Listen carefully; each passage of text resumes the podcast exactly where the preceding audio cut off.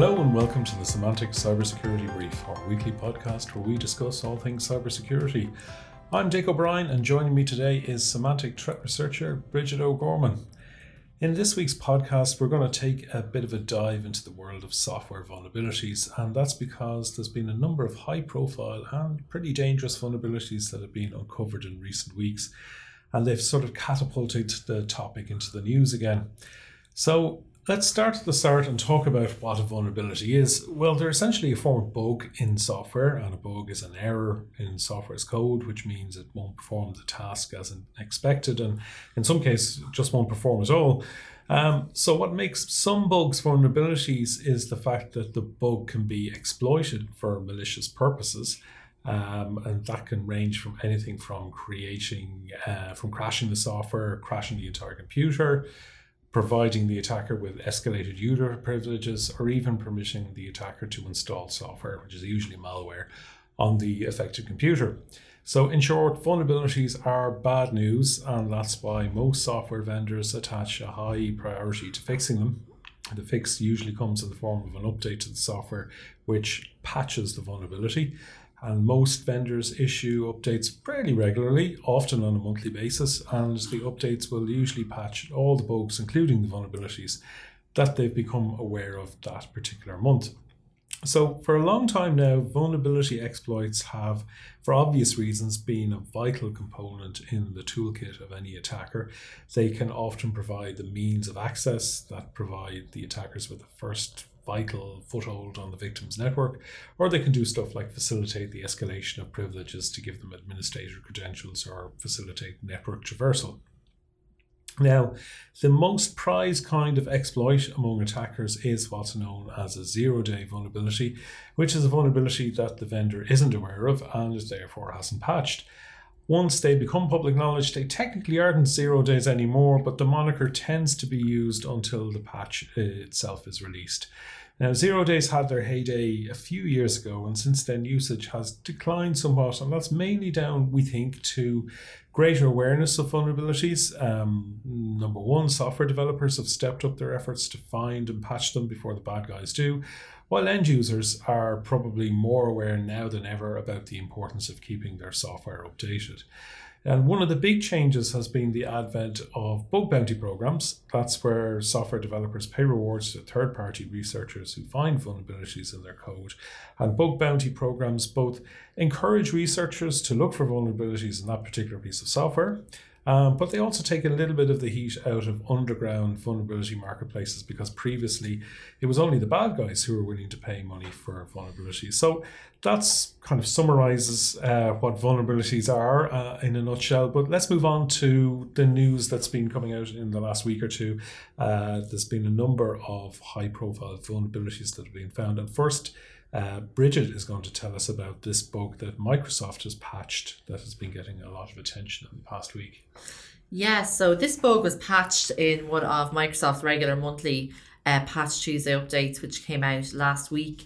But rumors about it had actually started um, circulating even before Patch Tuesday. So um, on the Monday, Brian Krebs ran an article on his website about this vulnerability, stating that he had heard that there was what he described as an extraordinarily serious um, security vulnerability in a core cryptographic component present in all versions of Windows. And he said that some breaches of the US military and other kind of high risk customers of Microsoft have been supplied with um, early patches for this bug. And now Brian Krebs must have some quite good sources because um, he wasn't too far off with his reporting, and full details of the bug then emerged the next day on Patch Tuesday. And so the vulnerability, which has been given the CVE 2020-0601, or it also has been called curveball by some people because everything needs a catchy name these days. Yeah. Um, it is a vulnerability. It is a vulnerability in the Windows CryptoAPI, which is a basically a core component of the Windows operating system, and it handles cryptographic operations. And according to Microsoft's own advisory about this, a spoofing vulnerability exists in the way Windows CryptoAPI validates what are known as elliptic curve cryptography certificates. And basically, if exploited, the vulnerability could allow an attacker to use a spoofed uh, code signing certificate to sign a malicious executable, uh, therefore making it appear that the file was from a trusted, legitimate source, and victims would have no way of knowing that the file was in fact malicious because a digital signature would appear to come from a trusted advisor. And the vulnerability then could allow attackers to carry out ta- man in the middle attacks. It could allow them to intercept or even fake HTTPS connections, and it could also allow them to um, produce fake signatures for files and for emails as well. And the vulnerability affects uh, affects Windows 10, Windows Server 2019, and Windows Server 2016 OS versions as well. So it really is very serious vulnerability. And Microsoft didn't offer any other mitigations or workarounds. So the only way for devices to be protected from this bug seemingly is by patching it. Okay, that's pretty well explained because anything to do with cryptography usually gives me a pain in the head. but once you say what uh, the exploit could actually do, it gives a fairly good It indication of. Um, just how serious it is. Mm-hmm. But there's lots of interesting things about this um, vulnerability, but one of them is uh, who exactly reported the bug to Microsoft, isn't it? Yeah, so this in a highly unusual turn of events, um, the NSA, so the National Security Agency in the US, actually discovered this vulnerability and it reported it to Microsoft. And this is actually the first time that the NSA has done that. It's the first time it's reported a bug to Microsoft. Um, and the security agency even released its own security alert about this bug, which is quite a rare event for them and shows, I suppose, how serious they think this bug is. And in the alert, the NSA said described the bug as severe and said that sophisticated cyber actors will understand the underlying flaw very quickly. And they said they described the consequences of not patching this vulnerability as severe and widespread. So it is very clear that they perceive it to be a very dangerous vulnerability.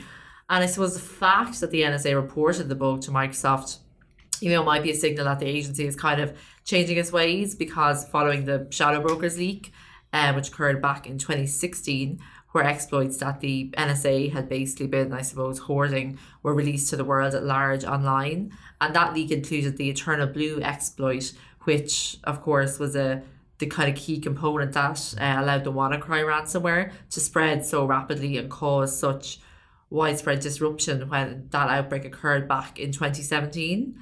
And after that happened, uh, the NSA was criticised strongly for not always reporting the vulnerabilities it discovered as soon as it discovered them.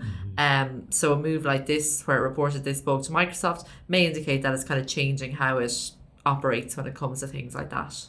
Yeah, certainly. I think Eternal Blue was a real turning point because um, all kinds of intelligence agencies have rumoredly been hoarding vulnerabilities, and uh, people have began really questioning the wisdom behind that. Because uh, once you lose control of these tools, or if it turns out you knew about something and other people start exploiting it, you know, it really uh, can open you up to an awful lot of criticism and really perhaps cause the public to lose trust uh, in the institution. Um, so, um, Microsoft, I believe, they said in the, the advisory that it was likely we were going to see exploits developed for the vulnerability, and it's already happened, hasn't it?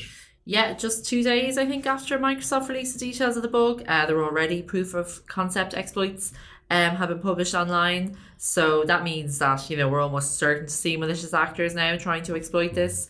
So really, it's, you know, exceptionally important that organizations do, uh, like, look up this bug and apply any necessary updates to make sure that they're patched against it. Absolutely. And of course, the reason we're discussing vulnerabilities, as you said, Dick, this week is because there have been several serious ones, not just the Microsoft vulnerability, that have been uncovered recently. And another one that made the news uh, in recent times, the last couple of weeks, has been a new vulnerability in Citrix. Isn't that right? Yes. Um, so Citrix is a well-known developer of virtualization software, which is widely used in the enterprise space. And on December seventeenth, it was it announced that it had found a zero-day vulnerability in its Citrix application delivery controller software and its Citrix gateway software.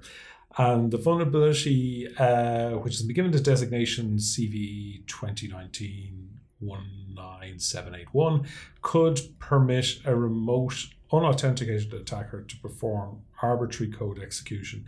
Uh, so, in other words, remote code execution, which is pretty much the holy grail for any kind of uh, attacker wanting to exploit vulnerabilities.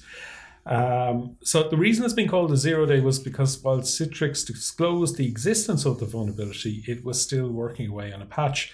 And while that patch was being developed, it urged any affected customers to follow a number of recommended mitigation steps which would reduce the risk of a successful exploit by the attackers. Now, Citrix didn't say who had uncovered the vulnerability, but they did suggest it had been found by some third party researchers because they uh, mentioned Mikhail Klyuchnikov of Positive Technologies and Gian Lorenzo Cipparrone and Mikel Gonzalez of Paddy Power Betfair uh, as uh, working with us to protect Citrix, Citrix customers.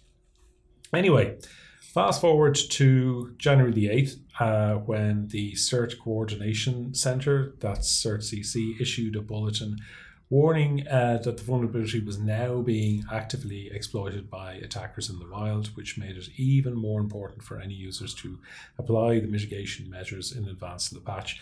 And then a few days later, on January 14th, the US uh, Cybersecurity and Infrastructure Security Agency, uh, widely known as CISA, uh, released a tool to help security professionals test to see if their organizations were vulnerable to attacks targeting the vulnerability. Okay, so that's already a few developments, but really, this is one of those cases where, like, every day there seems to be new information coming out about this bug. Yeah, yeah. I mean, like every day you check the news and there was something else. Um, so a couple of days after that, the Dutch National Cybersecurity Centre uh, had advised companies to consider just turning off um, the two uh, Citrix um, pieces of software vulnerable uh, if the impact to their, their their business was acceptable. And the advice came after Citrix released released another updated advisory on the critical vulnerability, revealing that um, the mitigation uh, that it would recommended didn't work on every affected product. So, fortunately, this week on January 20th, Citrix finally started releasing patches for some versions of Citrix ADC and gateway servers, and it announced a schedule for patching um, other versions. Well, that's good. I suppose that's like the classic, you know, turn it off and turn it back on again advice of uh, I, IT turn crunch. it off and keep it turned off. yeah. Um, but wasn't there a case that even some cyber criminals were apparently trying to patch this themselves? Yeah, it was. That this was kind of maybe the most interesting development. Be uh, and, and by the sounds of it, the patch kind of just started coming right in time because a few days beforehand, our peers in FireEye uh, pointed to some hackers who were effectively patching the vulnerability themselves by getting onto vulnerable systems and blocking any further exploits. And were they doing this to be, you know, good Samaritans or? Uh, alas, no. uh, so yeah, lest there be any doubt that there was no altruistic motive behind the attacks. The um, the attackers were essentially exploiting the vulnerability to gain access. Then they were removing any other malware that they found on the system, and then they installed their own malware, which uh, they called Not Robin, which not only acts as a backdoor but also blocks any further exploit att- attempts. So effectively, they were using the vulnerability to get in and then closing the door after them. Um, and it was speculated that uh, these were sort of opportunistic attacks and they were kind of hoarding all of these backdoor access for potential future attacks. You know, they were, you know, they had uh, gotten into an awful lot of organizations. Um, so yeah, fairly serious vulnerability in Citrix. I think there's a vulnerability rating system uh, that when, when they rate vulnerabilities on one to ten, and this was a nine point eight, which kind of shows yeah, you, so you as high as you can go, nearly. Yeah, yeah, nearly as high as you can go, and and it wasn't the only vulnerability that's um that's in the news at the moment um, affecting enterprise software because the FBI also came out with an alert last week which perhaps underlines the need for a podcast on this subject because it was warning organizations to patch uh, a vulnerability in a VPN server that has had patches available since April of last year. Yeah, so the FBI released uh, the security alert warning that nation state actors had breached the network of a US municipal government and also a US financial entity by exploiting a, a, critical vulnerability that exists in the Pulse Secure VPN servers, um, which has a designation CVE 2019 11 510, which, as you said, was actually patched back in April 2019.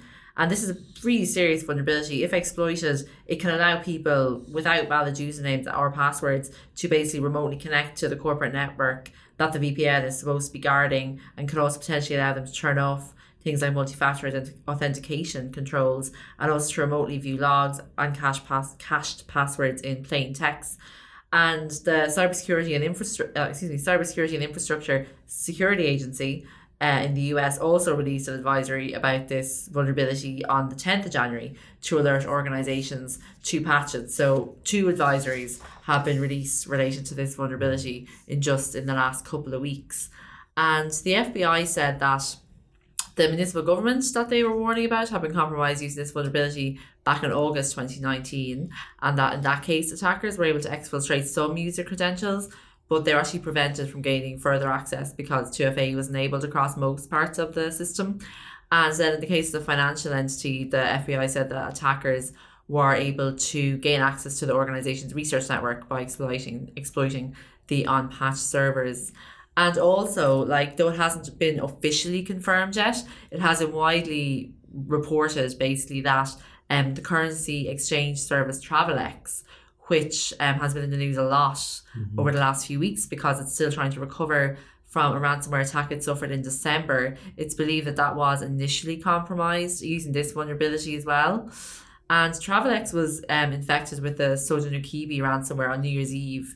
And reportedly, a $3 million ransom has been demanded from them. And it's not known if it's been paid yet but the company services are still down. They still haven't been fully restored, and this is you know nearly a month later practically. So I suppose an incident like that it really underlines the risks that businesses are taking when they leave unpatched vulnerabilities on their systems. Because I mean the cost, the reputational damage, you know, as well as obviously the like and the disruption to business is just huge, and you know when it's something like an unpatched vulnerability, I mean, you'd really be ruined the day that patches weren't applied. yeah, I mean, the Travelex attack is, is really, uh, it, it sounds incredibly serious. Um, so, like, we have examples here of three very uh, dangerous vulnerabilities uh, that mainly, I think, affect enterprise users more than most. Yes. And uh, it kind of hammers home the importance of uh, keeping your software updated. Uh, and it does beg the question of like, do people um, have people not already get, taking this message not on board and why are people still getting attacked but it's often not that simple is it of just like apply your patches straight away uh, yeah start, i think it can be yeah. complicated for businesses and i mean i think a lot of businesses and organizations sometimes they have the fear about applying patches immediately in case mm. it breaks their systems yeah. or causes things to stop working properly and then for some sectors, it's more of a challenge. I've been doing a bit of research into the healthcare sector recently, and there's kind of various challenges there because of you know, kind of the very old systems that would exist and some of the, I suppose, machinery that exists in hospitals that can't even be updated. And also, yeah. some things have to be validated and you can't update them or they lose that validation. And so, there's, I suppose, various levels of challenges for different sectors. But I think it's really something that businesses, you know, they really need to be aware of. And I suppose if they don't have, someone there who can, I mm-hmm. suppose, keep an eye on all this kind of thing to make sure that everything is being kept up to date. Having some kind of solution that automates your patch management could be a solution for that. But, you know, it definitely is a huge problem. But then, as you say, it's not always just straightforward question of just downloading the latest software and off you go. Yeah, uh, there's lots of complexity there. I mean, like you, you talk to enterprise users and they say, well, we have to, we're not going to immediately roll out something that mightn't play nice with you know everything else we have you know and they uh, and they would be running lots of software. So there's there's often a desire to make sure that you know any update doesn't break something else. So you can't kind of like just jump in with two feet. Um, but also I, th- I think some organizations it's even a challenge to you know find out all of the software you're running you know? You hear true. stories yeah, about this of uh, you know okay we have our official software partners and all that but there's like some people in this part of the building who are running this software and nobody's aware of it. Um, so even kind of staying on top of that prob- properly auditing your network making sure that people are only running approved software and all that is is a job in itself really. Definitely. I mean that's a huge problem i think as well of people just having software on their machines that the authorities as such in an enterprise just are not aware of. Yeah, yeah, yeah. Okay, um, I think that's about all we have time for this week. But if you've been enjoying the podcast, don't forget to subscribe to avoid missing out on all of the action. Um, you can follow us on Twitter at Threat Intel or Medium at medium.com forward slash threat hyphen intel. If you'd like to read our latest research, check out our blog, which can be found at symantec.com forward slash blogs forward slash threat hyphen intelligence. We'll be back again next week when we'll be once again delving into what's going on in the world of cybersecurity. But until then, thank you and goodbye.